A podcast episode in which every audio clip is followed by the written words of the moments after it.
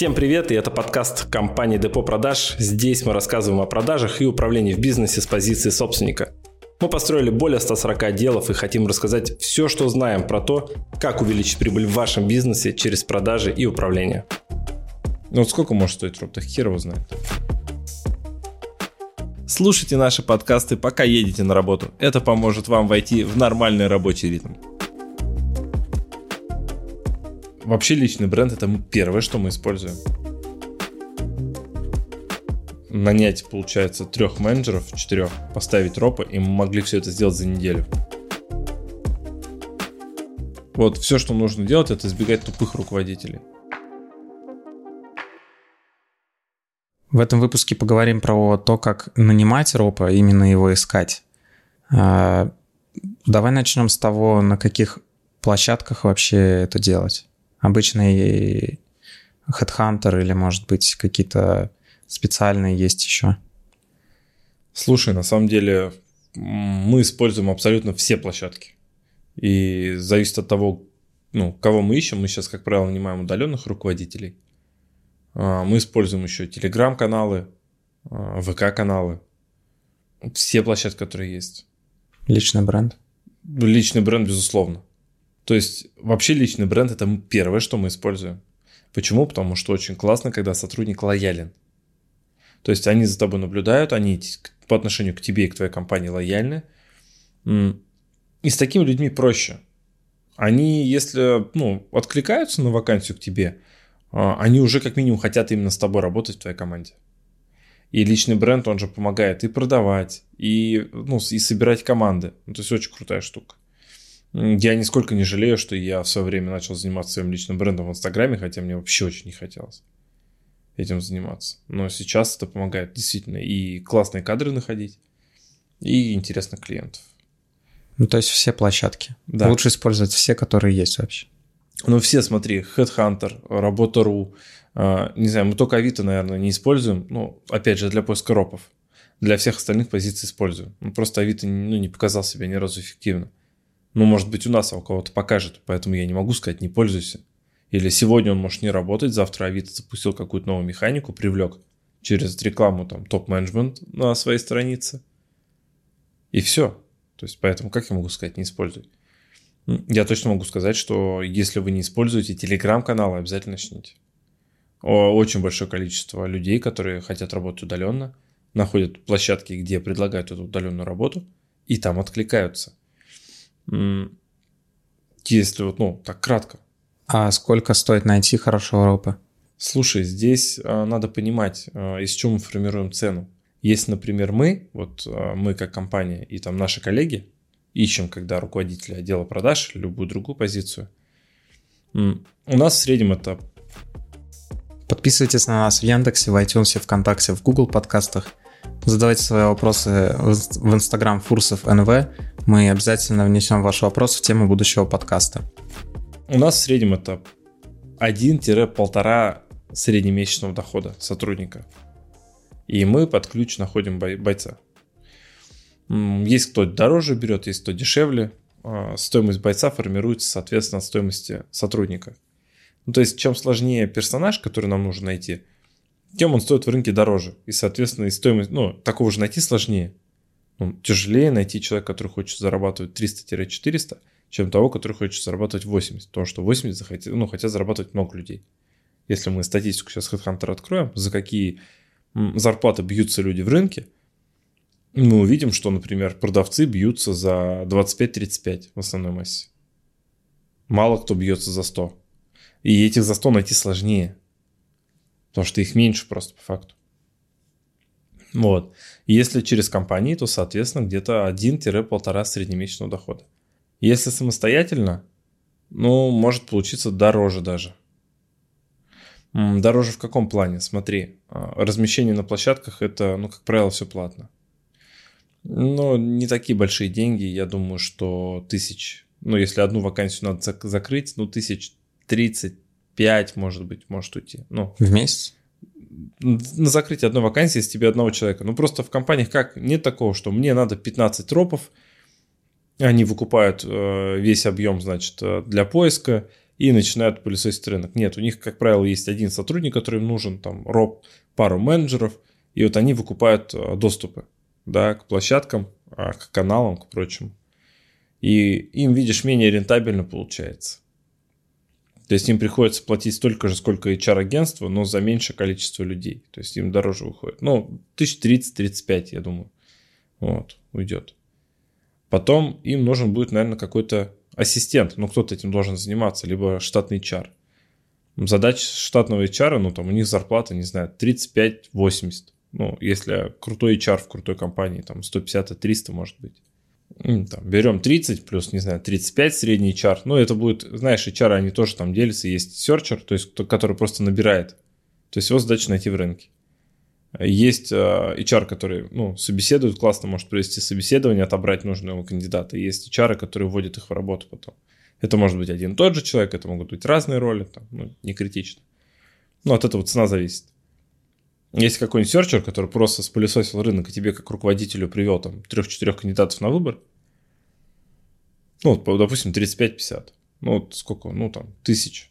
От 60 уже там до 80, до 100, да, будет доходить поиск ропа. Потом твое личное время как руководителя, там берем всякие телефонии, не телефонии, промежуток времени, который пройдет, а команда без ропа будет. Ну вот сколько может стоить роп, так хер его знает. Тоже он может стоить там 150, 200 может выйти, понимаешь, на выходе. А может в 30, может быть, вы на какой-то одной площадке разместите одно объявление, произойдет чудо. Тут, ну, то есть, может быть такое? Вполне может быть.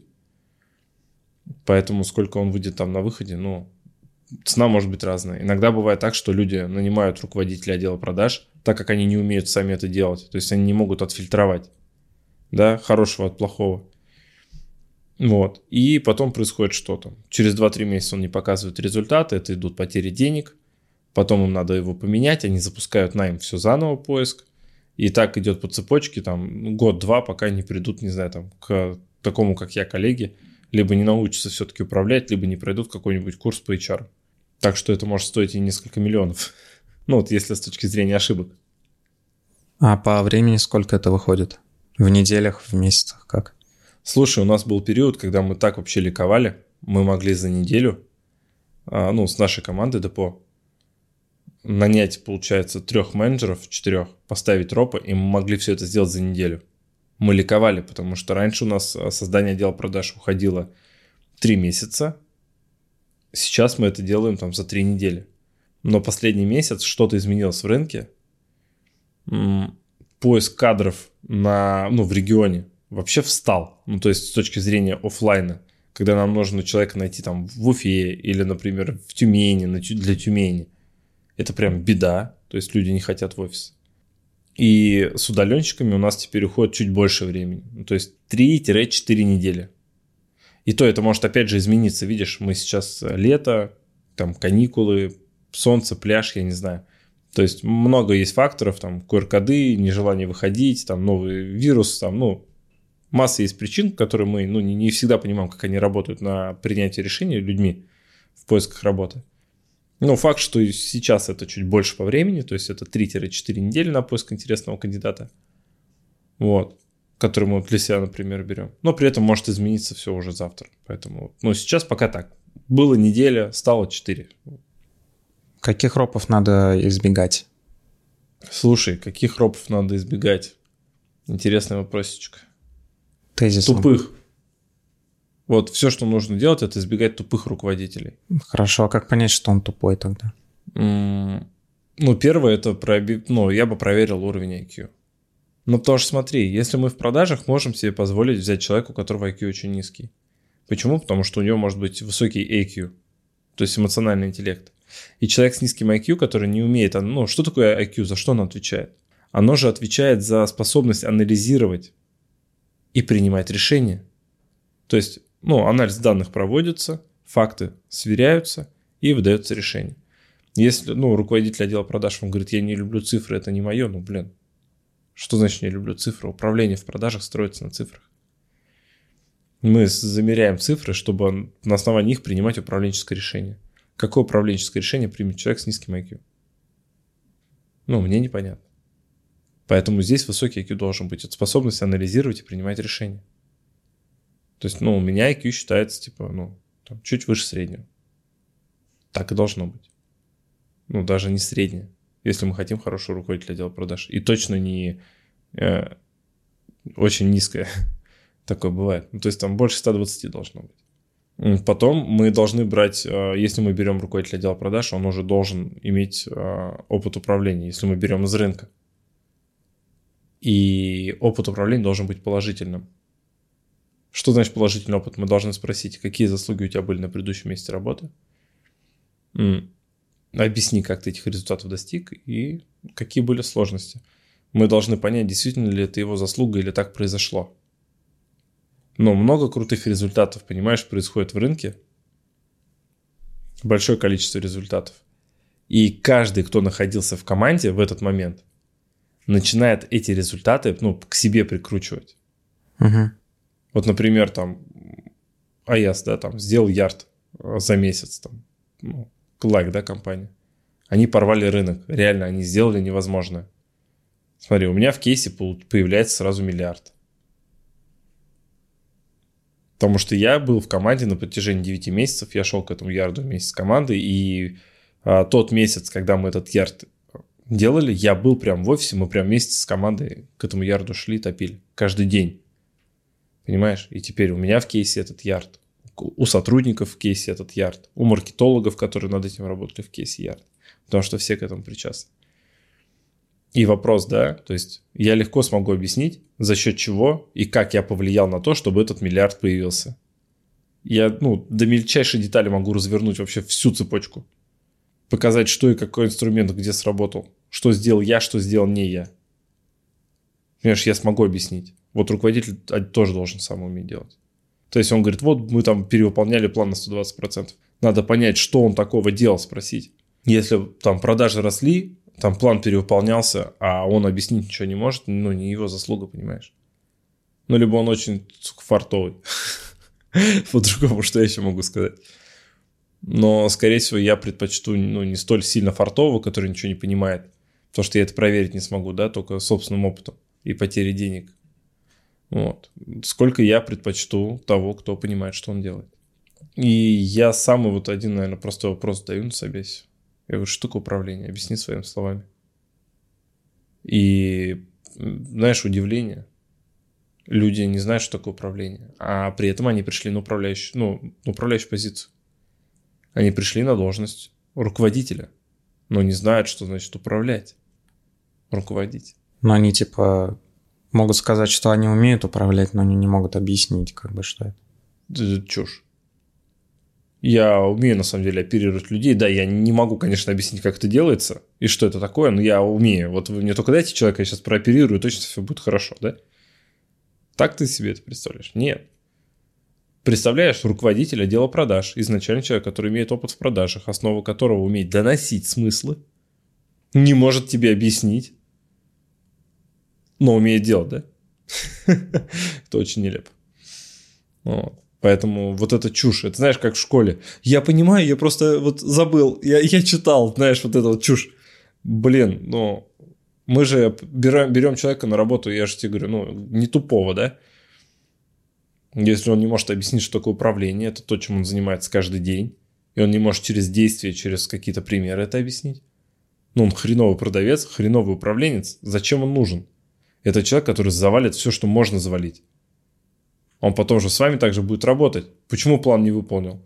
Не, ну я понимаю, как выполнить, только объяснить не могу, да, ну в смысле никому вокруг. Сотрудникам донести, да, как план выполнить не могу. Что такое план, почему его надо выполнить? Ну, нет, не подходит сразу. Все, крестик. Еще какие-то вопросы, может быть, есть на собеседовании, которые можно задать, чтобы понять, э, человек, ну, годится или нет?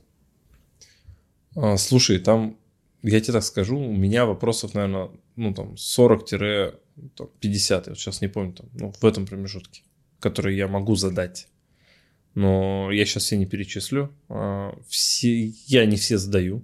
То есть я смотрю по ситуации, по человеку. Главное вот эти ключевые для себя запомнить. То есть что такое управление, чтобы человек объяснил, чтобы понять, он вообще как. Ну, то есть он понимает, что он делает или нет. Я бы, наверное, спросил, чем отличается хороший руководитель от плохого. И здесь очень много интересных штук выплывает. Потому что есть люди, которые начинают описывать какие-то процессы. Ну, хороший руководитель, он умеет это, он знает это. Все, это человек не, уже не понимает, что о чем управление. Управление не про это. Управление про результат. Вот. И я бы, наверное, вот спросил, какие там заслуги и результаты были и за счет чего. Причем, понимаешь, я же могу взять руководителя без э, каких-то выдающихся результатов. Стабильный руководитель, это тоже прикольно для определенных задач в определенную нишу. Или в бизнесе, понимаешь, да? Что плохого в том, что руководитель ну, стабильно выполнял 90-100% план? Это неплохо. Мы же не знаем, какие там планы, насколько их было легко или сложно выполнить, какой потенциал там был. Ну вот я знаю, что мы когда премиальный продукт, например, у Лайка продавали, нам ну, надо было там закрыть. Ну, я знал, что у нас потенциала ну, только на 90%. И на 10% потенциала нету. И ну, мы реально там порвали просто себя там, ну не знаю, надорвались, я не знаю, мы работали просто как кони, чтобы вот этот план выполнить. Мы его выполнили. Но как это звучит в заслуге? Ну, 100% выполнения плана. Типа, ну 100 и 100. Типа, поставили и выполнили. Мы же не понимаем, какой там потенциал был заложен. Контекст не ясен, короче. Контекст не ясен, а, а не хватало 50 миллионов. И эти 50 надо было добрать за один день. Понимаешь? Ну, то есть 50 миллионов за день надо найти, за последний день. Все. Ну, нет больше потенциала, мы все выжгли. Мы же не понимаем контекста, в каком мы находились, то есть или в каком находился тот руководитель, с которым мы сейчас общаемся. Поэтому здесь я говорю, здесь нужны компетенции, понимать, как устроен мир, вот, ну, продаж, управление – если я понимаю, я всегда смогу на одном языке поговорить с ропом, понять, он вообще в адеквате или нет. Ты не представляешь, у нас были ситуации, когда заказчик нам заказывает руководителя отдела продаж, мы а, ну, рынок собираем, находим руководителя, мы этого руководителя к нему ставим, он говорит, а что, где ваша заслуга, я же его собеседовал. Ну, типа, он до нас когда-то его нашел на HeadHunter, и он его собеседовал, но он его не взял на работу себе он ему не понравился. Понимаешь, в чем фишка? Потому что тот был не способен, ну, определить. И он не, и Роб не понравился, получается, этой команде. И Робу не понравился собственник команды. Потому что в основе найма лежит не только фильтрация кандидата, но и его привлечение. Э, понимаешь, это как бы надо намазать медом и при этом поставить фильтр, чтобы только нужные пчелы прилетали условно. Все. То есть должно быть интересно и ропу работать в команде. Мы вот сейчас, а, там у нас так получилось, мы на проекте собирали людей для клиента, и у нас появились там кандидаты, которые в подвешенном состоянии, то есть мы их взять себе не можем, у нас штаты полные, а они очень классные. Я выложил просто объявление, ребята, есть люди, мы готовы их продать. Ну, там еще с шуточкой про рабовладельческий строй. Так не поверишь, у меня четыре компании стоят в очереди на ропа, который выбирает среди них, понимаешь? То есть вот так. Четыре компании говорят, нам нужен роб. Мы такие, только ропа передали, они с ним пообщались, он говорит, мы хотим. Он такой говорит, ну давайте джоп-оферы. Буду выбирать. Он же тоже в рынке. Понимаешь? И это надо понимать, что ваше предложение должно быть интересным. Если у вас там оклад 10 тысяч, все остальное процент, у вас нет никакой системы порядка, вы хотите, чтобы человек пришел, все сделал за вас под ключ – вместо, ну, там, вас, и еще сам придумал какой-нибудь продукт, сам его продал, я не знаю. Вы никак не найдете такого сотрудника. Ну, дурака найдете, тупого, который не понял, что сделал, куда залез. А более-менее грамотный он же может зайти на рынок, проанализировать, какие есть предложения в рынке, кто сколько платит, за что, с какими ресурсами работать надо, да? Вы мне говорите, выполни там, сделай мне миллиард. Конечно, давай посмотрим, а у тебя есть ресурсы на миллиард?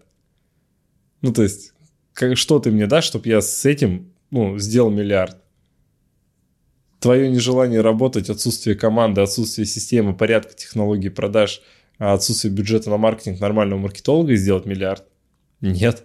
Но если у тебя все это есть, все это подготовлено, можно сделать и 2 миллиарда, и 3. Вопрос наличных ресурсов, да? Здесь то же самое. Ну, руководитель отдела продаж на это смотрит. Дашь ты это мне или не дашь? Что ты от меня требуешь? Ну, невозможного, или я понимаю, что я буду делать, чтобы результат сделать. Вот и все. Давай а, подытожим какую-то главную мысль в найме ропа.